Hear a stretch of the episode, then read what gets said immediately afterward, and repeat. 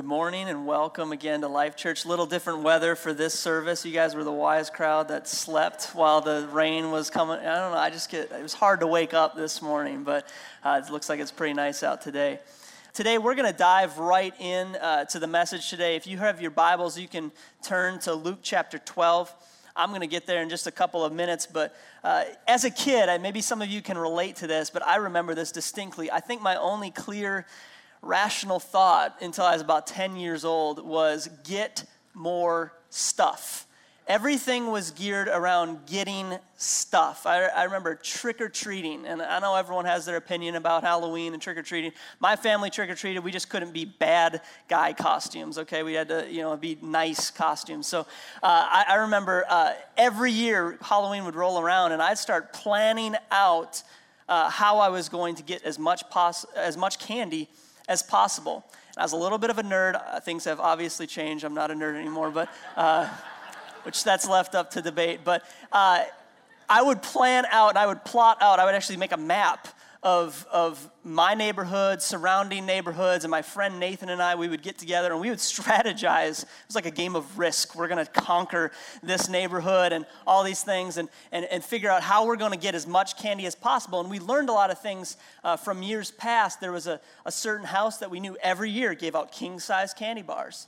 You don't want to miss that. And, and I also found out they would run out of candy uh, like halfway through the night, about seven o'clock or so, or six o'clock. And so we would make sure that's one of the first houses we'd go to, so we got the best candy bar. For me, I didn't like Butterfingers. I didn't want to stick with a get, get stuck with a Butterfinger. I wanted a Snickers, so I got the king size Snickers every year. I remember it distinctly. I also remember down the street from me lived a dentist. They're just like the killjoys of Halloween, you know. He gave out a stick of sugar free gum taped to a toothbrush. I mean, lame. And that's all. I, it was just, I was like, what? I did not want that. So we would skip that house, and I had, I had more toothbrushes than I need, sir. I'm sorry. Sugar free gum is not the same. I don't care what you say. So, anyway, uh, we had all this plan and strategy. We would even plan pit stops of being able to stop home to dump all of our stuff off and to go out and get more. I mean, we were like those annoying kids that would run between houses. It was about getting candy. And at the end of the night, we would, you know, kind of dump all of our candy out. And uh, come to find out, I'd probably eat about a handful of it, maybe. And then the rest of it would sit in a box in my closet until October 30th next year. Then I'd dump it out and do it all over again. But uh, that was kind of, uh, man, it was all about getting as much candy as possible. Then, right after that was done, you go right into Christmas season. And this might just be me, I don't know, but I got so excited when the Fleet Farm catalog came out. I don't know if you guys remember the Fleet Farm catalog. Maybe it was a different store for you that had a catalog that came out, and it came out, and I was just like, oh man, I got to see what all the toys are this year. I always wanted a Power Wheel. Never got it a Power. Never got it. Never got a Power Wheel. I don't know if you guys know what those are. I'll sing the song for you later if you don't know what they are. They were awesome, but I never got one. Anyway, I would I would list out like 10 pages of stuff that I wanted. And then I kind of whittle it down to a conservative, like four pages of stuff that I wanted. And I would even make little side comments by each item. Uh, this toy does not include batteries, you know. You, you don't want to be that kid that's stuck on Christmas Day trying to find D batteries when you're like, where do I, you know, so you got to say, I, I, need batteries with this too, okay? Just Santa, a little shout out to you. But um, that was kind of my, a lot of what my childhood was about. It was about getting stuff. And I see this in my daughter, May, as well. You know, even at two years old, she will take all of her toys out and dump them in the middle of our living room. If we don't watch her carefully she will take she'll just keep taking toys out. Everything that she owns books just you know throwing them in the middle. And she doesn't even really want to play with them all. She just wants to look. Man look at all this stuff that I have. This is so cool. And so we actually have to regulate her a little bit and say, now, if you want to take another toy out, you have to, you guys have probably done this before, you have to put the toy away, and she's trying to get that, and sometimes she'll have meltdowns about that and all sorts of things. But uh, her, uh, it actually recently was funny because um, her birthday was in June, and five days after her birthday, uh, she became a big sister. And so she got all these presents from her birthday, and then five days later, everyone like feels bad for May, like, oh, she gets, she doesn't get any presents. It's all about Ben and her new little brother. So that everyone got her a present too. So she just got it was like Christmas in June, you know, it was just the best time. And so it got to the point where I would actually come home from work and she'd say, Where's my present? You know, like, where you don't have present this time. And so we had to teach her some things there. But uh, as a kid, I think a lot of my thought process was about getting as much stuff as possible. It was not about quality. Uh, it was about quantity. It didn't matter how, uh, how valuable my baseball cards. It's just that I got like 7,000 baseball cards. That's pretty cool. And I, you know, I just had, I still have them all, by the way, thinking one day they're going to be worth something. I don't think they are. But um, anyway, as an adult, uh, I like to think that I'm an adult now, and I fast forward time, and, and I, I realize that it, it, hasn't changed a whole lot. Yeah, I'm maybe not as conscious about accumulating stuff, but take one step into my basement. I have a curtained off area that is just boxes stacked to the ceiling. You guys probably all have areas like this. Maybe you have a storage unit. At one time, I had a storage unit that was just filled with stuff. You go into my closet, there's shirts that I haven't worn in years. There's, there's pairs of shoes that I never even put on. Uh, there, I bought a pool this past summer uh, that we can't even use. We don't have an area in our yard that's flat enough to, to use it, uh, which was really disappointing. But that's going to sit in there for a while. I have, there's just so much stuff that we have. And I go to the grocery store. Amanda will give me like a little post-it note. Here's the things that you know we, that we need to get or whatever. And I'll come out of the store with like double than what was on the list. And Amanda's like, Why did you get chocolate milk? I'm like, It was 99 cents. Are you just not going to get chocolate milk? It was on sale. I mean, come on. Uh, I'll come out with like, I got some new shampoo. I was like, Oh, that looked really cool. You know, you see things on sale, you see things. I'm like, a deer in headlights when I get into the grocery store. I come in with a plan. I leave just like, huh, why did I get all this stuff? But then I like when the when you you know, swipe your card and your amount goes from like $28 to like 19, you know, and you see a kind of calculator or whatever. You save $9, you know, whatever, whatever you save that day. Um, as adults, as Americans, uh, you know, uh, we consume a lot of stuff. We accumulate a lot of stuff. Uh, I heard a statistic that we, as Americans, will throw away $30 billion of food each year.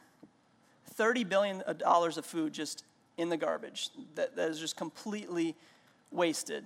Uh, as Americans, we, we go through a lot of stuff, and we have a lot of stuff. We have what they call thrift stores. I think you go to a lot of countries, they would be like, a thrift, you just get rid of your stuff, you just give it away for free, and other, you know. I mean, there's just things like that. We have so much stuff. The concept of having storage units would be a crazy thought in many parts of the world, but it's just, it's part of, of our culture.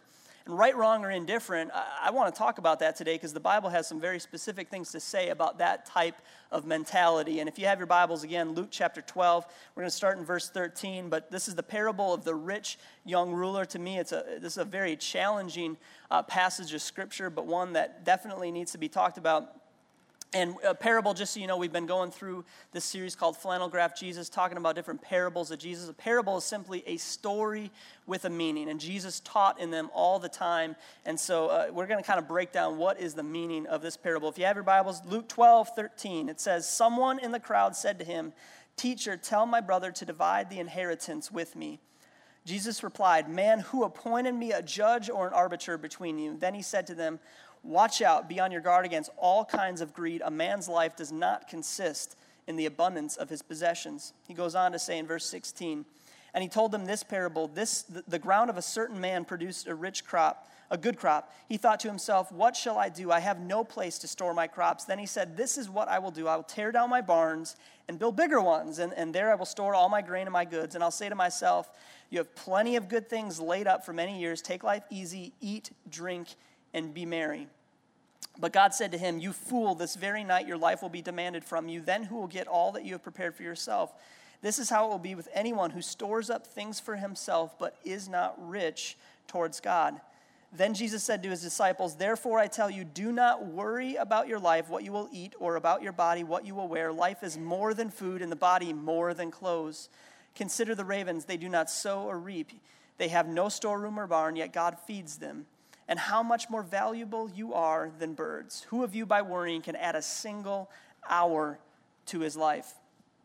Now, there is a, a lot going on in this parable, and uh, we're not going to get to everything that this parable kind of goes into. And in fact, a lot of times when I've heard people preach on this parable or I heard different teachings on it, um, the common denominator is the main point of this, this parable is they talk about giving and we need to give more. And i believe you know that's very much what this parable talks about. But i think that we're not going to focus a whole lot on that today. And the reason why and some of you can take a deep breath we're not going to talk so much about giving today. The reason why is that that's just a symptom of a deeper issue that's going on here that, that'd be kind of like giving you cold medicine for a cold. It's just, you may, maybe you won't cough as much, maybe you won't have as much, you know, runny nose, but the cold is not going to get healed. And so we want to talk about a much deeper issue going on there. And I think the first thing we have to do is, is figure out who is Jesus talking to. Because when Jesus taught, a lot of times he spoke very directly to certain groups of people. Now, in, in every story that he tells, yeah, there's things that everyone can get out of every story and every teaching. But there are a lot of times that he would take time just to speak to like the religious Pharisees and speak directly to him. It might not apply as much to everyone else, but he's going to speak directly to them. This parable right here is one that Jesus is specifically is talking to rich people. And, and in Jesus' day, that wasn't a huge group of people, it was a very small group of people, but he's specifically talking to these people. Yeah, everyone else, uh, you know, poor people and middle class, all that, they can get something out of this parable, but he is talking to rich people. And so the question we have to ask ourselves when we look at this is Am I rich? Am I rich? Does this parable apply to me? And I did a little research this past week and I found out a few things.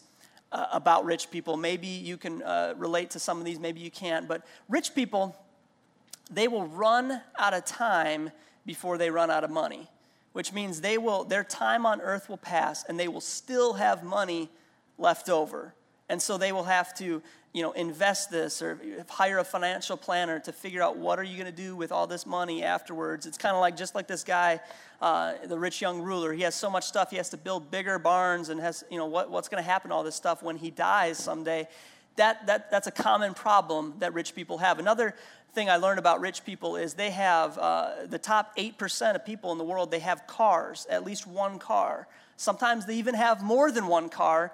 And what they'll do is they will build a house just made for their car. It's not for anything, it's just made for their car. Sometimes it's temperature controlled, uh, sometimes it's painted and it's finished up real nice. Sometimes it's two, three, four, five stalls where they can put all their cars, recreational vehicles, and they'll go in there and they'll look at their cars and say, I know that this car works perfectly fine, but I want a new one. And so they'll go and they'll trade the old one to get a newer model, even though it worked perfectly fine. It's a fascinating thing, but that's something that rich people tend to do. Another thing that rich people do is they will go into a closet full of clothes and they will say this without fail I have nothing to wear.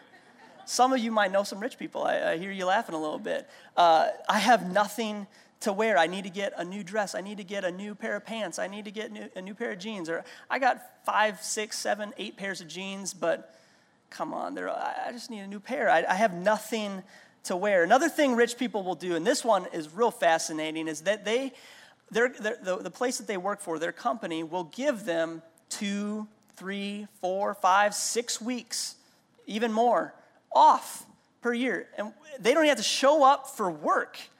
And they, they don't even have to show up for work, but they don't even have to produce anything that week. They have to do nothing. And this is the kicker they still get paid to do that. They get paid to leave work for a week or two weeks or however much they have, and they will just, they'll get paid as if they were there. It's a crazy thing that happens, and it gets very stressful for these rich people because then they have to figure out, well, I got this time that I can just go and I'm going to get paid, so man, I got to figure out where we're going to go. Um, I got to figure out you know, where we're going to stay, and we're not going to be by our kitchen for a whole week, so we're going to have to eat out every meal. That's pretty stressful because you got to figure out what restaurant am I going to eat at every meal, and, and, and what cruise line should we go on. And, and uh, a lot of times, families will get in fights on these times off because they have they're not used to spending that much time together because they're like what do we do with all this time and where should we go and there's arguments that happen about what to do with their time Now, some of you are looking at me like, is he serious right now? And of course, I'm being a bit facetious when I, when I tell you this, but that, what I just described, is how a lot of people would look at the average American. A lot of people in the world look at the average American and say these exact types of things. Things that we just think are like, yeah, I have a car. I mean, how do you expect me to get around? Yeah, I have a garage for my car. Yeah, I, I have a closet full of clothes. I, I mean, yeah, I can go into the store and I can buy groceries and put them in my refrigerator and have food for the week or month or year or whatever. I can have, you know, and we would think about that like, yeah, that's, that's part of our lifestyle. And that's not wrong, and that's what I want you to know today. That's not necessarily a bad thing, but we don't realize that we're rich. Uh, the reality is that the top, uh, if, you, if you live on more than $2 a day, you're in the top 25% of wage earners in the world. Two bucks a day.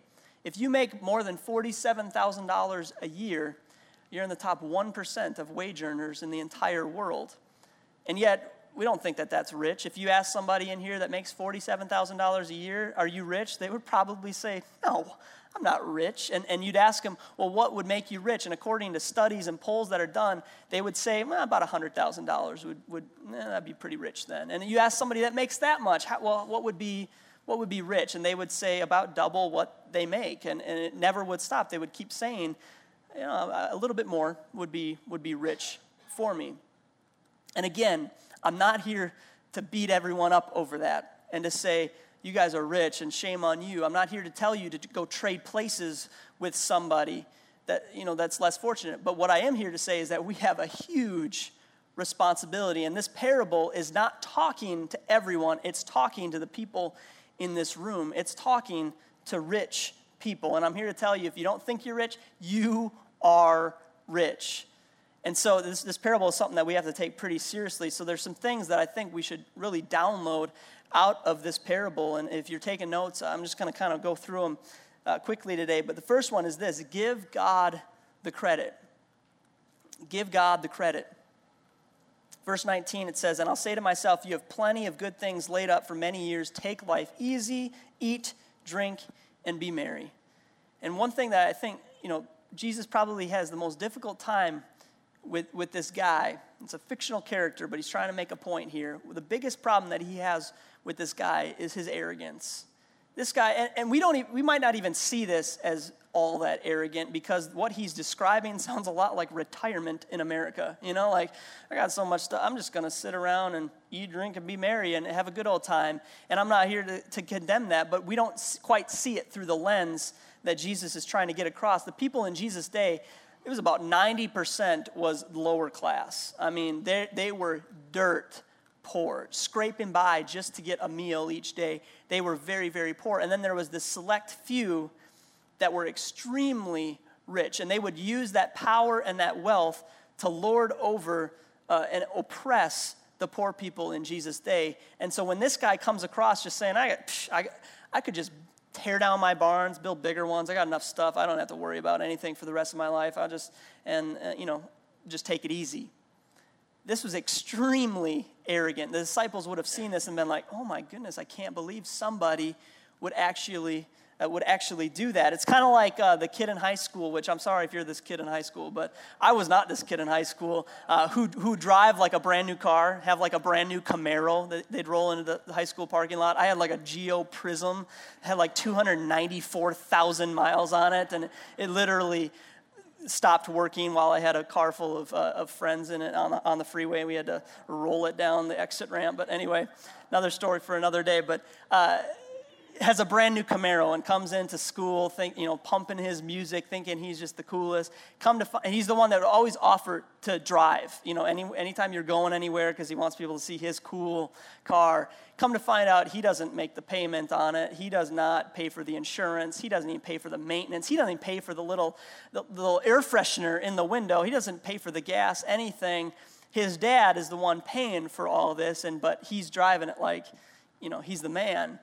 Uh, that's exactly what this, this rich young ruler is doing. He's saying, This is all about me. This is everything that I have is because I earned it. And sometimes it's easy to get into that rut of thinking I'm a self-made man, I'm a self-made woman. Everything I have is, is because, man, I climbed the ladder and I came out of, my, my parents could never afford this for me, but I'm going to make sure I can afford this for my kids. And there's nothing wrong with being determined uh, in certain areas, but it's easy sometimes to neglect the fact that you have no control over where you were born. You have no control over the family you were born into. You have no control over your IQ. You have no control over the talents and the abilities that God's given you. It is all about your Father in heaven, your Creator, who has put you in a position to earn the wealth that you have. And this guy completely neglects all of that and says it's all about him. And, and today I just want to remind us give God the credit. A couple ways you can do that. First of all, make a list, uh, uh, make a top 10 list uh, every day that you just pray for, the top 10 things that you are thankful for. Say, Jesus, thank you for my family. Thank you for the house that I live in. Thank you that I have a refrigerator full of food. I don't have to worry, go meal to meal. Thank you for a job. Uh, thank you for just the brain that you've given me to be able to make the money that, that I'm able to do. Thank you for being my source. And thank you for everything that you've done. If you have a big success, uh, I'd encourage you too, if you have a family, this is a great thing to include your kids in and family in. You get a promotion, you get a new car, you get a new, uh, a new house, whatever kind of the success may be. Include your family in that and say, this is because of God. It might be as simple as we have food on the table tonight. We are going to thank God. And not just one of these, like, you know, thank God for this food, amen, and let's eat. But with your family, and I, I'm saying this more for your kids' sake, but to be able to say, this, God has provided this for us. God you know, has given us the ability to have this food. Not everyone have this, has this. That's one thing that uh, Amanda and I did this past month when uh, Mission of Mercy came in uh, with child sponsorships. We've sponsored a child, and every day we talk to May about it. You know, we have uh, our, our little girl's name is Mackenzie, and she's on the fridge, and we'll talk about her. And, and write, you know, we have little letters that we can write, and, and we, we explain it to May, and we're saying, she doesn't have what we have. And, and May, her, she's on her picture this girl is wearing one flip flop and she doesn't have two flip flops. And May is very concerned about that. And I think that that is an awesome thing because she's like, she doesn't have two flip flops. She only has one. And, and so we explain, well, she doesn't have what you have. And we explain to May, you have an awesome family. You have a roof over your, and, and we try to do that at a young age. But I encourage you, give God the credit. The second thing today out of this parable is give God your best. Give God your best in uh, verse 20. It says, You fool, this very night your life will be demanded from you. Then who will get what you have prepared for yourself? This is how it will be with anyone who stores up things for himself. But this is the big part, but is not rich toward God. It doesn't say that your life will be demanded from you if you store up things for yourself. It says if you store up for, for things for yourself and you are not rich towards God, so give God your best in every area. We talk about three different areas in particular at Life Church that we, we encourage you to give God your best in your time, your talent, and your treasure. First of all, your time. Uh, I don't know if you realize it, and I'm going to make a shameless plug, uh, but how you spend your time uh, and how you honor God with your time is a big deal. I'd encourage you, get involved at Life Church. We have about 256 volunteers at, at Life Church, and every weekend it takes about 80 um, to make a service happen. And, and I'd encourage you, some of you, might, I don't have time, I don't have time for this, I, you know, you don't understand. And some of you legitimately might be in a season where you don't have time right now, but we have a lot of time compared to most people. We have a five day work week, sometimes even a four day work week, which in most parts of the world is unheard of. It's not, you know, it's not, in the Bible, you even see six, they work six days and rest one. And so I think we have time. And the thing I found is we make time for what's important to us. And a lot of times, if you were to log out everything you do, you would see what's important uh, to you. I'm just going to tell you one thing and be transparent. I love professional football, and uh, I won't go in to tell you what team I cheer for. You would like me less, probably, if I told you. But the team I grew up cheering for, I watched every single one of their games this past year. Three hours a time. You know, if you DVR it, you can get it down to about two hours but it was something that it's something that's important to me. And I know some of you might think, well, why you know why do you care so much? I don't know. It's just I don't. I am competitive. I, I, like that. You know, I, I, watch all the games, and so it's it, it's something that I did this past year. Well, that's important to me. I made time for it. Okay, if it's important to you, you will make time for it. I'm just going to tell you. I'm going to challenge you how you spend your time. Man, if, if I could two things. If I could have your cell phone for a week, if I could have your checkbook for a week, and if I could have, if you could log out everything you did, I could tell you how close you are to God. I'm just going to tell you those things dictate how close you are to God. But uh, this is another, another story for another time. Give God your best in your time, your talent, the things that God's given you the ability to do. How are you able to leverage that for Him? Everything that you do, how can I leverage that for the kingdom of God? If it's, man, I have the ability to, to do this, that, and the other and I'm going to just do it extremely well. And I'm going to be able to, I'm going to be stinking filthy rich, but I'm going to use that money to be a blessing, and I'm going to bless the pants off of somebody. I'm going to just, just give until it hurts. I am going to just be just an extravagant giver. Then do that. If it means if you have uh, the ability to, uh, you know, just I'm going to give you an example. There's um, John Twig, who's a part of our congregation. He, he's a carpenter has an incredible ability. And so, uh, what, we, what we do is uh, there's things that need to be fixed, there's things that need to be installed, there's woodwork that needs to be done. I could think of other people throughout the church that have certain giftings in, in different areas. I think about people that can have the ability to run sound and the musicians that, that stand up here every week. These are volunteers that are coming up here and just giving God their, their talent that they've been given. I'd encourage you, give God your talent. Give God your best in your talents. And the last one is this your treasure. Give God your best in your treasure. What's funny is that uh, poor people in the world don't have as big of a problem with this as rich people do. They have less to give, but are, are, want to do it more often. Uh, and, and, you have to define, uh, there, there's some clear lines on, on what's poor and what's rich, and it's kind of subjective. It goes country to country. But poor people on average, Christian or not Christian, just poor people on average give about 9% of their income away each year. Rich people across the board give about 1% of their income away each year. I mean, I think it tells you right there. Uh, it's very difficult. The more you make, you think, oh, it's easier to give. The more I make, it's, it's going to be easier. Things are going to loosen up a little bit, and I'm going to pay this off or whatever. It's going to get easier. It doesn't get easier. In fact, I'd say it gets harder. To, if, let's say you have $100,000, to give $10,000 away is pretty difficult. But if you have a thousand bucks, even a hundred away doesn't seem as big of a deal. I'm telling you, it becomes harder the more you, the, the more you make, the more you have. But give God your best in your time, your talent, and your treasure. And the last thing, and I want to spend just a few minutes on this because I, I really think it's kind of the crux of what Jesus is trying to say here. Give God your worries. Give God your worries. Now, Jesus, he's teaching here, and he gets to this point in verse 22, and he says the word therefore. And then he goes in to talk about worry, and we'll read it in just a minute. But this is a very important thing that he says because he's saying everything that I've talked about in this parable about giving God your best and giving God credit and all this type of stuff, it all comes down to this one thought. And he says, he says this starting in verse 22 Therefore, I tell you, do not worry about your life, what you will eat, or about your body, what you will wear. Life is more than food, and the body more than clothes. Consider the ravens, they do not sow or reap they have no storeroom or barn, yet God feeds them. And how much more valuable you are than birds. Who of you, by worrying, can add a single hour to his life? Jesus is saying all of this comes down to this issue of do you really trust me? Are you going to sit there and worry about having food on the table? And are you going to sit there and worry about all these little details? Or are you going to trust me. And, and for me, I'm just going to tell you this, this, maybe more so than anything else in this parable, is what really hits me and, and, and convicts me and challenges me because I, um, I tend to be a big time worrier. Uh, it's something that, I've, that I, I, can honestly say that I've gotten better at and I, I'm working on.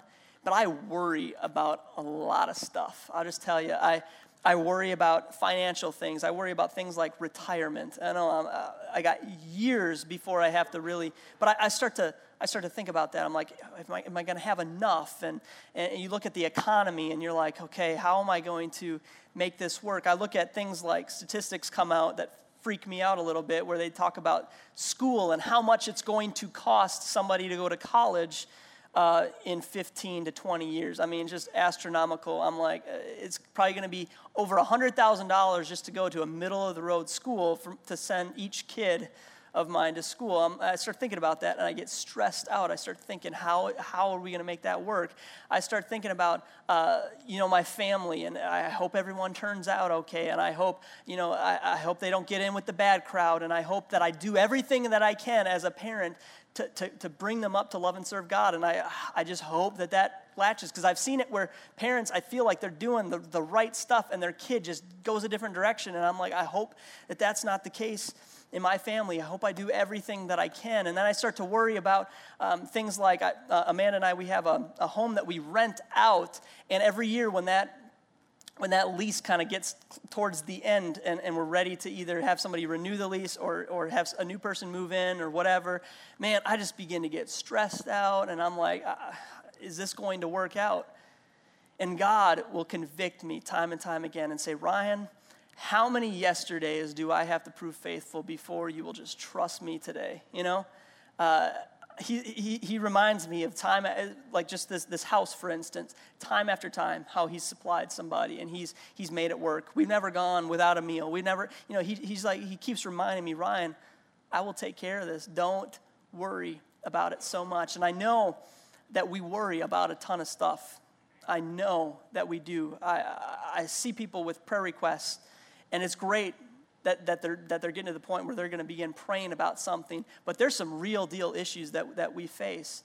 And I just have a few que- questions you know, to ask you. How many of you can heal somebody from, from cancer or some sort of terminal illness? How many of you guys can heal somebody? We can't. We can't heal somebody not, not on our own power, but we serve a God who can. Do you believe that? That we serve a God who can heal anyone he, he wants to heal. So, why do we worry about that? You know, you have a, a, friend or a loved one, and I'm not talking about just being concerned or whatever, but like genuinely worrying about somebody. Why do we do that? Why don't we just say, God, this is the situation. I believe that you can answer this prayer. I'm not going to worry about it. I'm not going to be so concerned because I can't do anything about it. The scripture says, Who of you by worrying can add a single hour to your life? It doesn't accomplish anything, and yet we do it all the time. How many of you can, um, can protect your kids from every type of danger? You can't. I know that you, sometimes you think you can. Uh, last night, even um, about two o'clock in the morning, our dog just began howling and bark, kind of like a weird bark I hadn't really heard before. And so I was like, I popped up out of bed and I, man, I almost got excited because I was like, I'm going to throw down, you know, like I, you know, and I don't even know, I've never even really been in a fight before, not like a real one. I don't know how it would go down, but I was ready. I was actually kind of excited, honestly, but I was like, okay, what? Nobody is going to mess with my, you know, you get this protective instinct that comes up. And, and I want to protect my family as best I can, but I can't protect them against everything.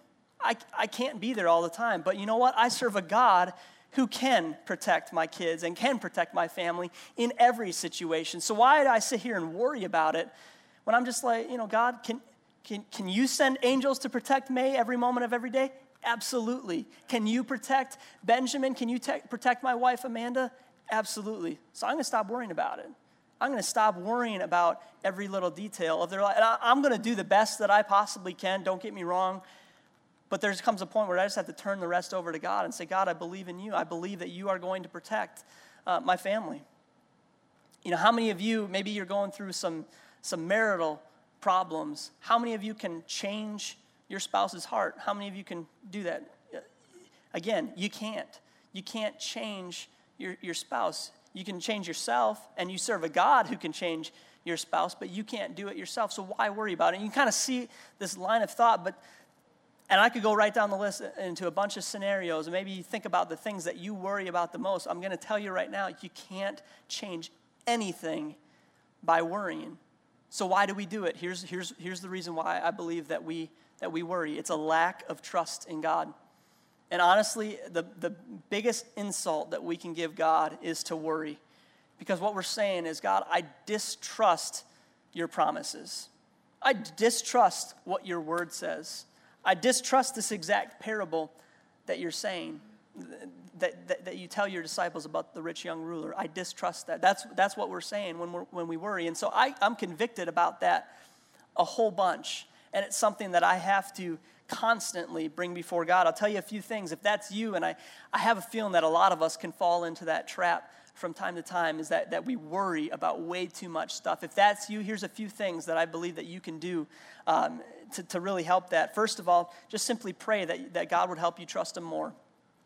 Just pray about it. Uh, another thing that I would do, uh, memorize scripture. Uh, sometimes uh, we don't know God's promises because we don't have them hidden in our heart. So we don't know what God's promises are. I'd encourage you to memorize scripture. There's, uh, you know, maybe one verse a week. We do that on a regular basis here at Life Church where you can memorize a scripture. We kind of give one out there for you to memorize. I'd encourage you to do that. It's, it's one way that when worry begins to creep in that you can say, no, no, no, that, that is not from God. That, that, that thought is not from God. I'm going to claim the Word of God today, and this is what it says, in whatever the situation might be. Another thing I would do, maybe you want to do this today, list out what are the things that you worry about.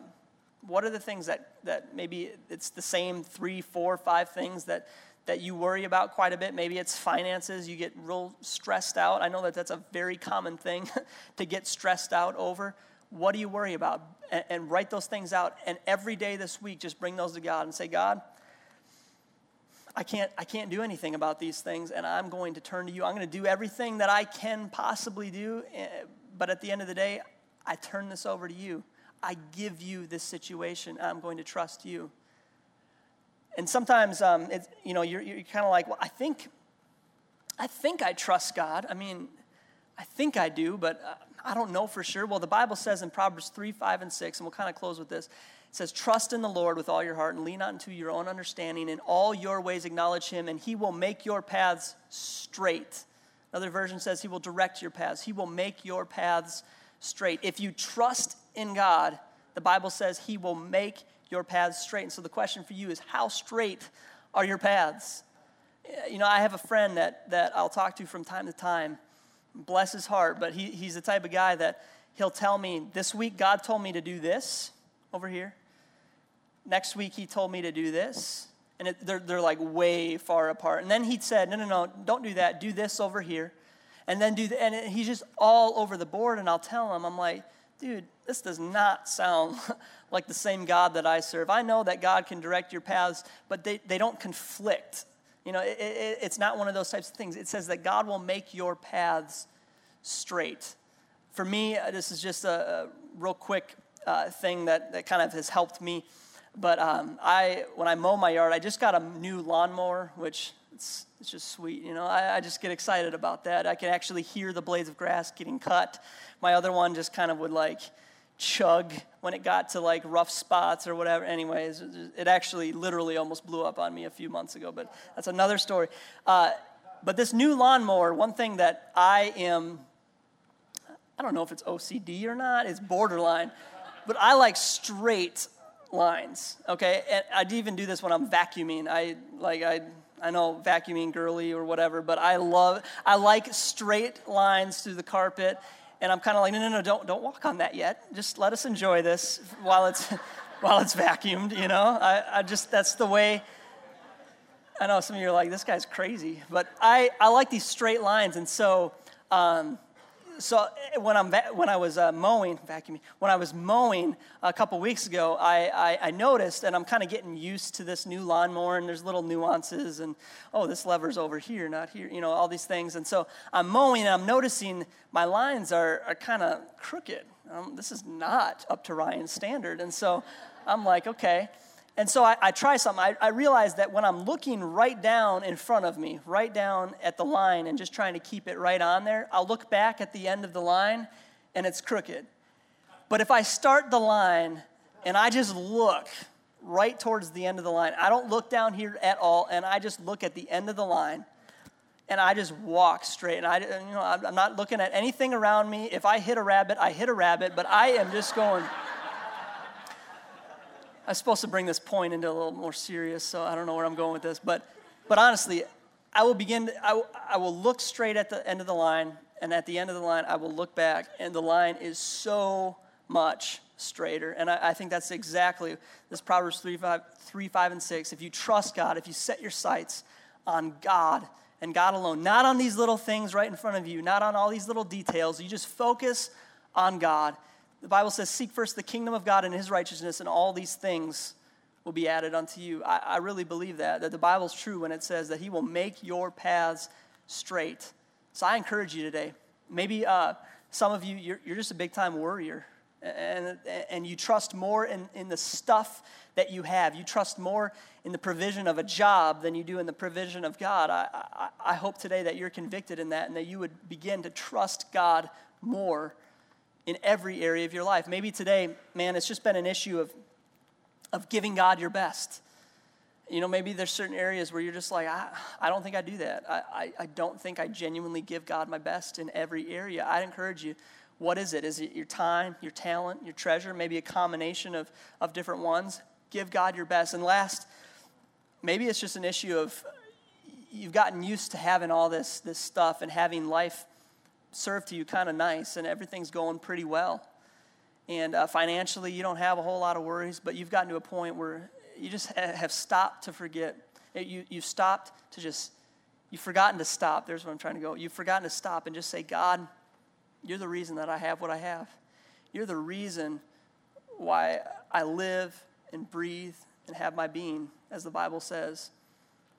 Today, I just encourage you to not just gloss over this parable. Maybe you need to reread it and see what, what is the thing that God wants to speak to your heart about this parable uh, today, because there, there's a whole lot there, and we could probably spend a lot more time talking about it.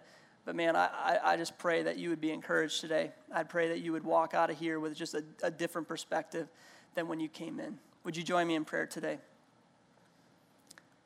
Lord God, we thank you for your provision. And we thank you.